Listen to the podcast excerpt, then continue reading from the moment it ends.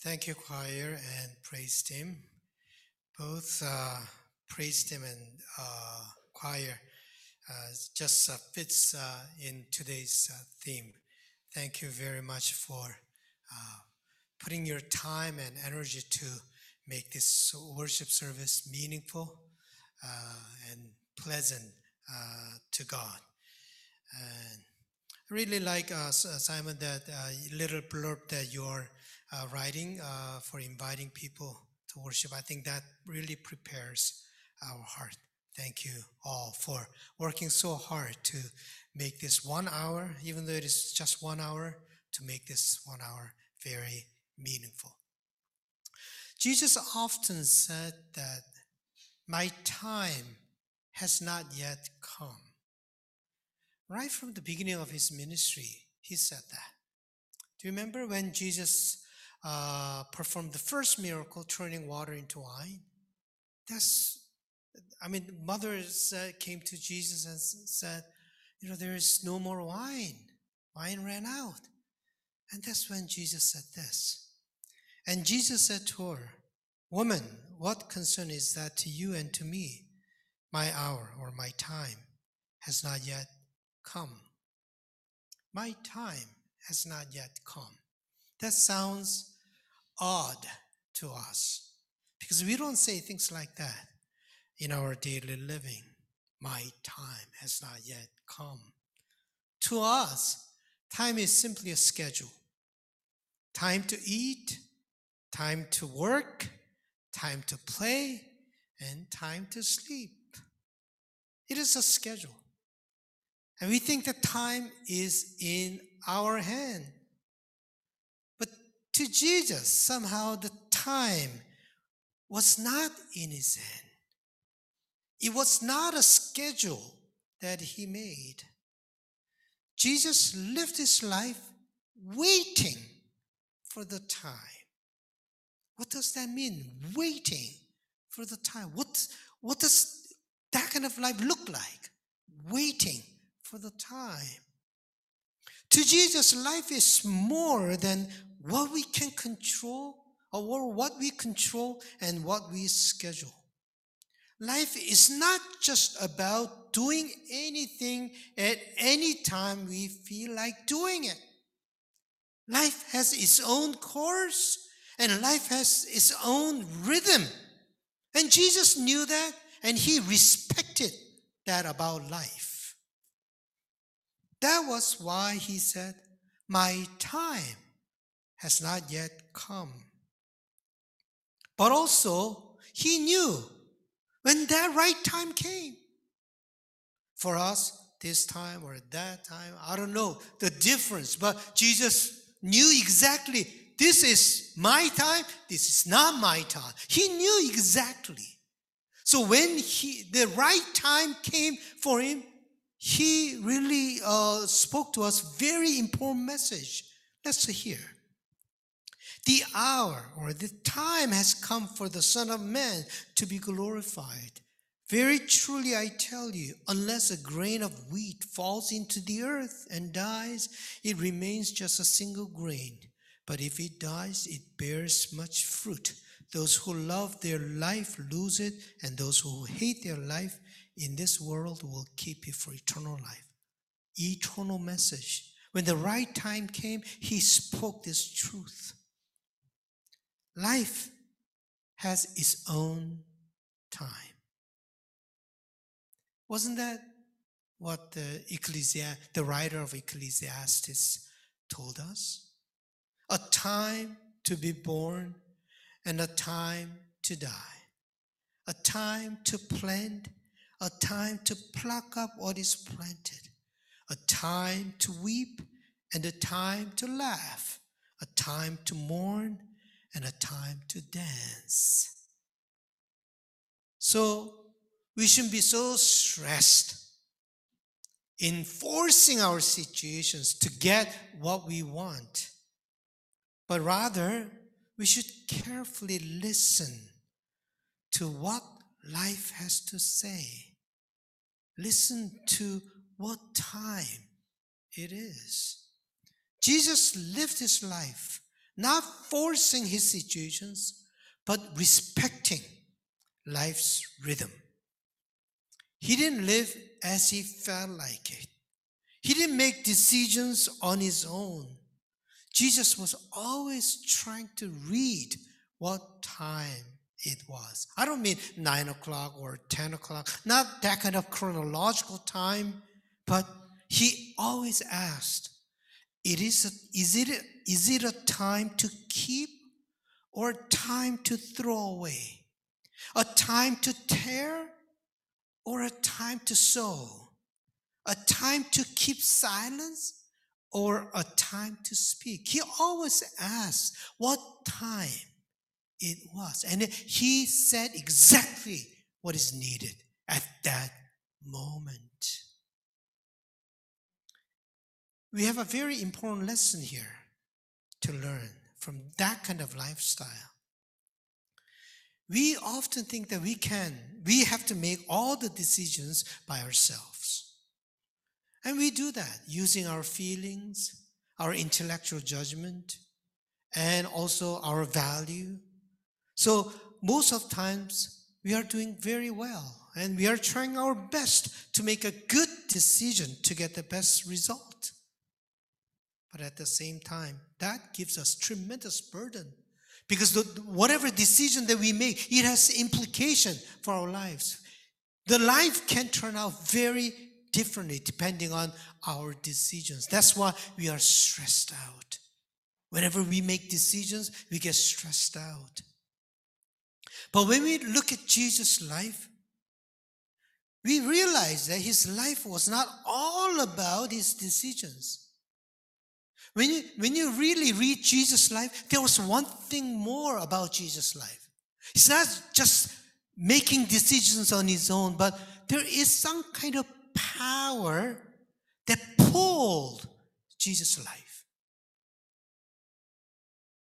There's one life that you choose, you make decisions with your best judgment. But when you look at Jesus' life, there's one more. There's a strong power that pulled Jesus' life. You see, there are two kinds of lifestyle.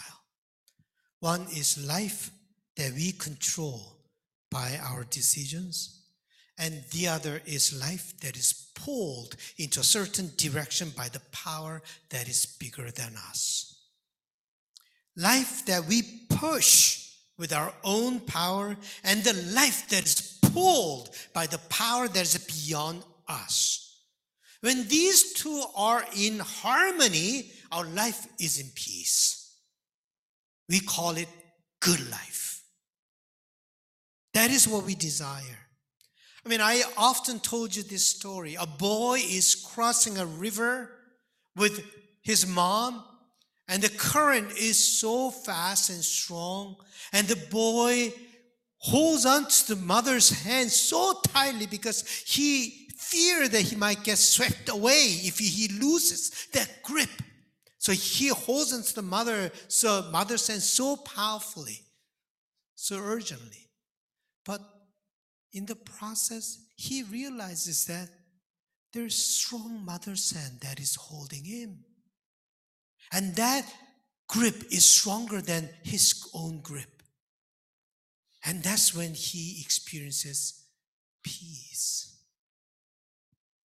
Yes, we try our best, trying to make the most out of our lives.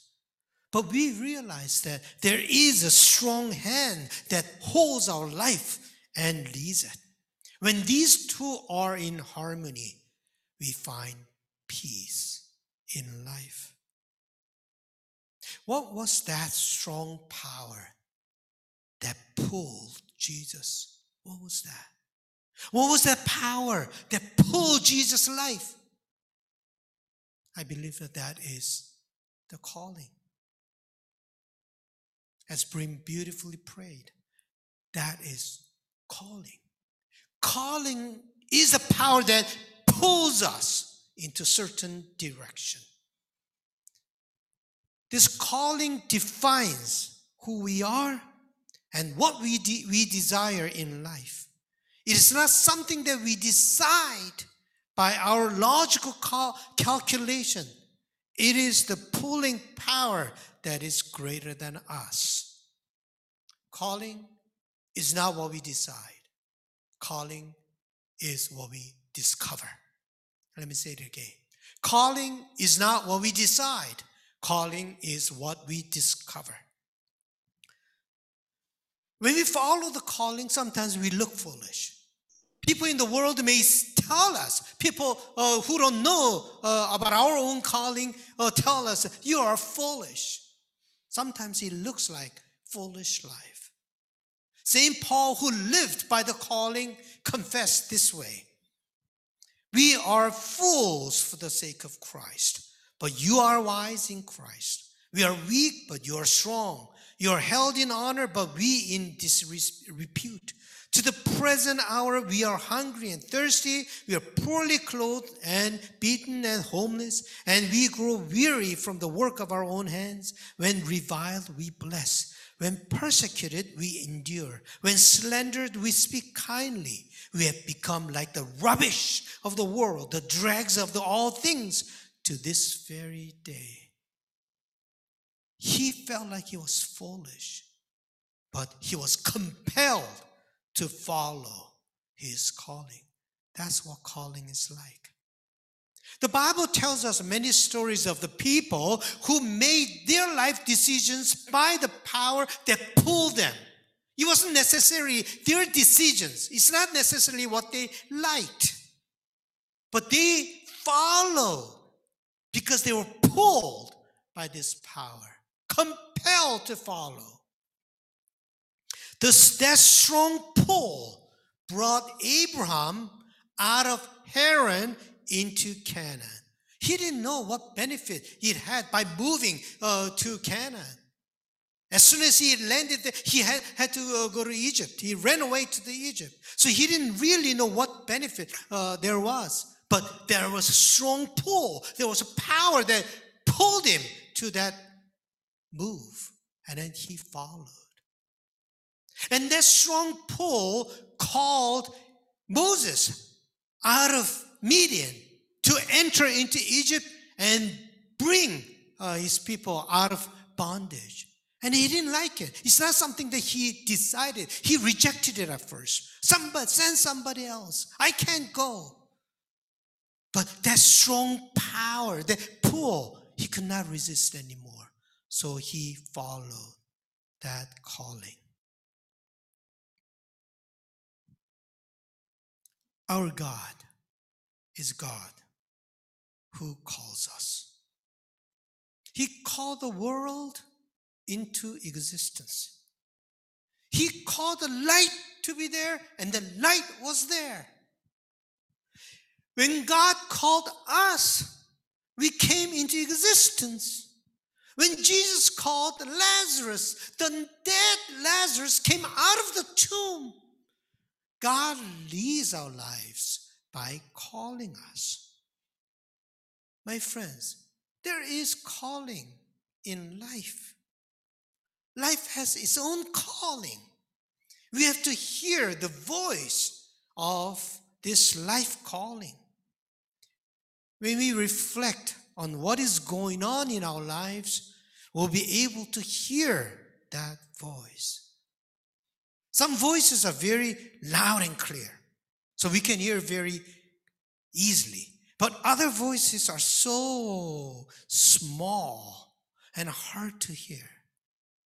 And still some other voices are buried in the noises around us, so we cannot hear. God put those voices in our life, and of course, to lead us. And Jesus heard that voice very clearly. Jesus knew what was going on in his life, and he knew what to do, and he knew what to say. Jesus wants us to live our life listening to those voices in life. That's why often he said, those who have ears to hear, let them hear. As we look back our lives, we heard the voices. And these voices have led us. sometimes because we neglected these voices. Even though we heard it very clearly, we neglected it, we struggled and suffered. Of course, these voices are not what you hear with your ears. These voices are spoken in our heart. Actually, my friends, what we hear with our ears, physical ears, are not that important. We hear important things, not with our ears, with your heart, in your heart. You hear the voices in your heart, more important voices in your heart, not with your ears. Think about the voices that you hear with your ears, and think about the voices that you hear in your heart. Which one do you hear more? Where do you hear more important things? In your heart. Sometimes when noise is around, what do? You go somewhere so that you don't hear the voices in your ear, so that you can really hear in your heart. Don't you do that? Oh, I can't think because the noises are so much. So you go to a quiet place. To hear what? To hear your voices, the voices in your heart. So important voices you hear in your heart. When your heart is so scattered and confused, then you need to calm down through meditation or whatever, so that you can hear the voices in your heart. God speaks to our heart. When Jesus said, "Those who have ears to hear, let them hear," he did not mean the physical ears, but the ears of our heart. To live a good life, we have to have good ears of heart. They should be well developed. We need to have discerning ears. At our first service of this year, I said, let us open our mouth and praise God. Today, I want to say, open your ears and listen. Prayer is not about telling God what we want. Prayer is about listening to God, what He wants from us. We go to prayer not to talk. We go to prayer to listen. A few weeks ago, I said, let us turn our worries into prayer. But now I want to say, through prayer, let us listen to God's calling. So not only you turn worries into prayer, but through prayer, you listen to God's calling. People who have ears to hear through prayer, they will be able to have wisdom that can deal with many challenges of life. It's like treasure you have. We need to discipline ourselves to listen. It is more important to listen than speaking.